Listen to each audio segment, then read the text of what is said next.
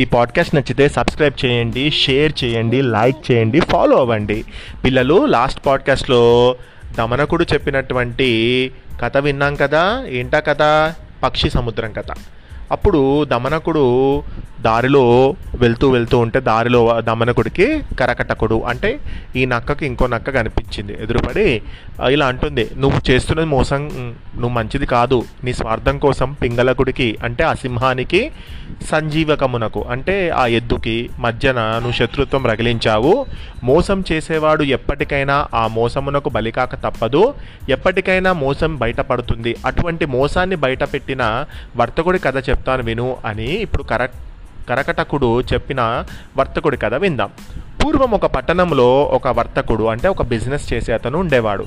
అతడు చాలా గొప్ప డబ్బులున్నవాడు. ఒకసారి అతడు వ్యాపార నిమిత్తం దూర ప్రాంతాలకు వెడుతూ తన దగ్గర ఉన్న కొంత బంగారాన్ని తన మిత్రుడైన మరో వర్తకుడికి అప్పగించి తను తిరిగి వచ్చేంత వరకు దాచిపెట్టమని చెప్పాడు. కొన్ని రోజుల తర్వాత దూర ప్రాంతాల నుంచి తిరిగి వచ్చినటువంటి ఆ వర్తకుడు తన మిత్రుడి దగ్గరకు వెళ్ళి ఇలా అడిగాడు. మిత్రమా దూర ప్రాంతానికి పోయి వ్యాపారం చేయటం వల్ల లాభం కలగకపోగా అసలుకే ఎసరు వచ్చింది. నీ దగ్గర నేను ఉంచిన బంగారాన్ని నాకు ఇవ్వు దాన్ని అమ్మి నేను సొమ్ము చేసుకుంటాను అని అడిగాడు.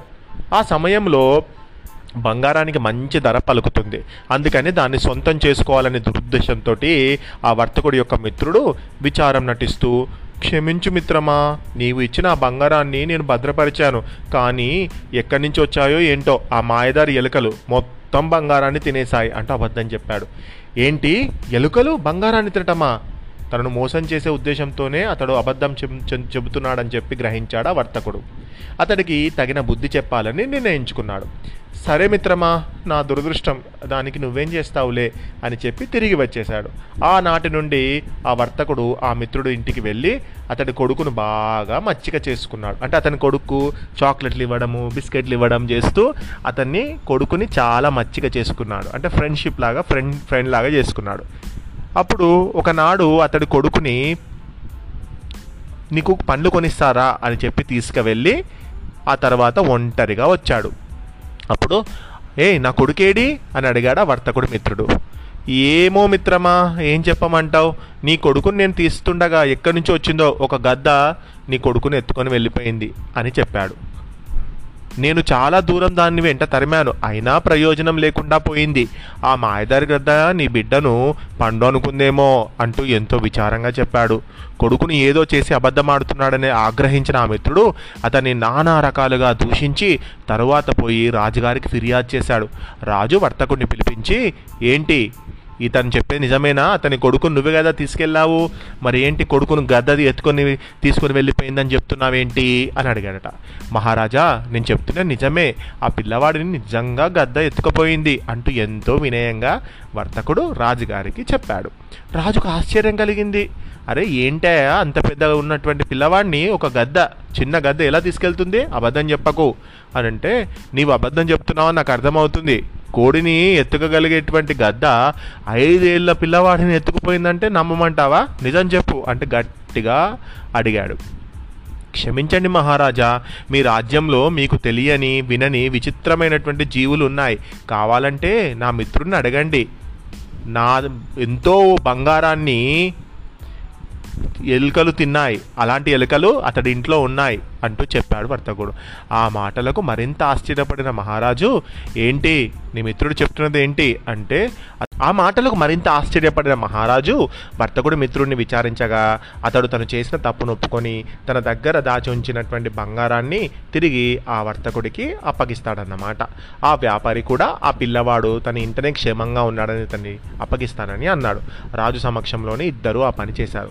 కరకటకుడు ఈ కథను దమనుకుడికి చెప్పి నీ వంటి మూర్ఖుడికి ఎంత మంచి చెప్పినా ఏం లాభం? నీవు స్వార్థబుద్ధితో ఆ సింహానికి ఉన్ను ఆ ఎద్దుకి మధ్య ద్వేషం రగిలించావు. నీవు చేసిన ఈ పనిలో వారిలో ఎవరికన్నా తెలిస్తే నీ గతి ఏమవుతుందో ఆలోచించు అన్నాడు. అప్పటికే సింహం ఎద్దు యుద్ధం సాగిస్తున్నాయి. భయంకరంగా సాగుతుంది. అవి పోరు. సింహం పంజా దెబ్బలకు ఆ ఎద్దు ఒళ్ళంతా రక్తసిద్ధమైంది. కొంతసేపటికి ఎద్దు బలం సన్నగిల్లింది. సింహానికి నీరసం వచ్చేసింది. అయినా బలమంతా పంజాలోకి తెచ్చుకొని ఎద్దు మొహం మీద ఈడ్చి కొట్టింది. రెండూ చెరో పక్కకు పడిపోయాయి. పాపం. సంజీవకము ఒక్కసారి తల ఎత్తి తన రాజు అయిన పింగళుణ్ణి చూస్తూ కన్నీరు కారుస్తూ ప్రాణాలను వదిలేసింది. సింహం మనసు కులుక్కుమంది. అయ్యో ఎంత మంచి మిత్రుడు. అకారణ ద్వేషంతో అతన్ని చంపేశానే అని ఏడిచింది. కరకట దమనకులిద్దరూ పింగళుణ్ణి సమీపించారు. పింగళుడు అదే మాట వారితో అన్నారు. రాజా చింతించకండి.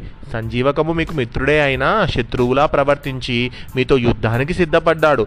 శత్రువును చంపి కూడా కన్నీరు కార్చడం మీ మంటి మంచి మనసుకు మంచి రాజు మీరు మంచి మనసుకు తార్కాణం అంటూ ఓదార్చాయి. లేదు దమన కరకటగా ఎంతో మంచివాడు సాధు స్వభావుడైన సంజీవకుడిని నేను రెచ్చగొట్టడం వల్లనే పౌరుషం వచ్చి నాతో కయ్యానికి కాలు దువ్వాడు.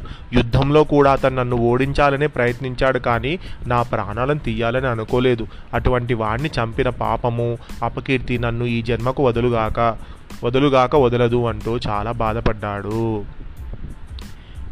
పంచతంత్రంలోని రెండవ తంత్రమైన ఈ మిత్రభేదం కథను విష్ణు శర్మ రాజకుమారుడికి చెప్పి విన్నారుగా నాయనలారా? ఇద్దరు మిత్రుల పట్ల అసూయ ద్వేషాలు ఉన్నవారు ఈ విధంగా భేదం కల్పించి తమ పబ్బం గడుపుకుంటారు. అంటే ఎవరైనా ఇద్దరు మంచి ఫ్రెండ్షిప్ చేస్తూ ఉంటే వాళ్ళ మధ్యలో థర్డ్ పర్సన్ వచ్చి గొడవ పెట్టాలని చూస్తాడు వాళ్ళిద్దరి మధ్యలో. మన కళ్ళతో చూడనిది మన చెవులతో విననిది ఇతరులు చెప్పే చెప్పుడు మాటల ఆధారంగా మంచి చెడు అని నిర్ణయించుకోరాదు అంటూ వారికి హితవు చెప్పాడు.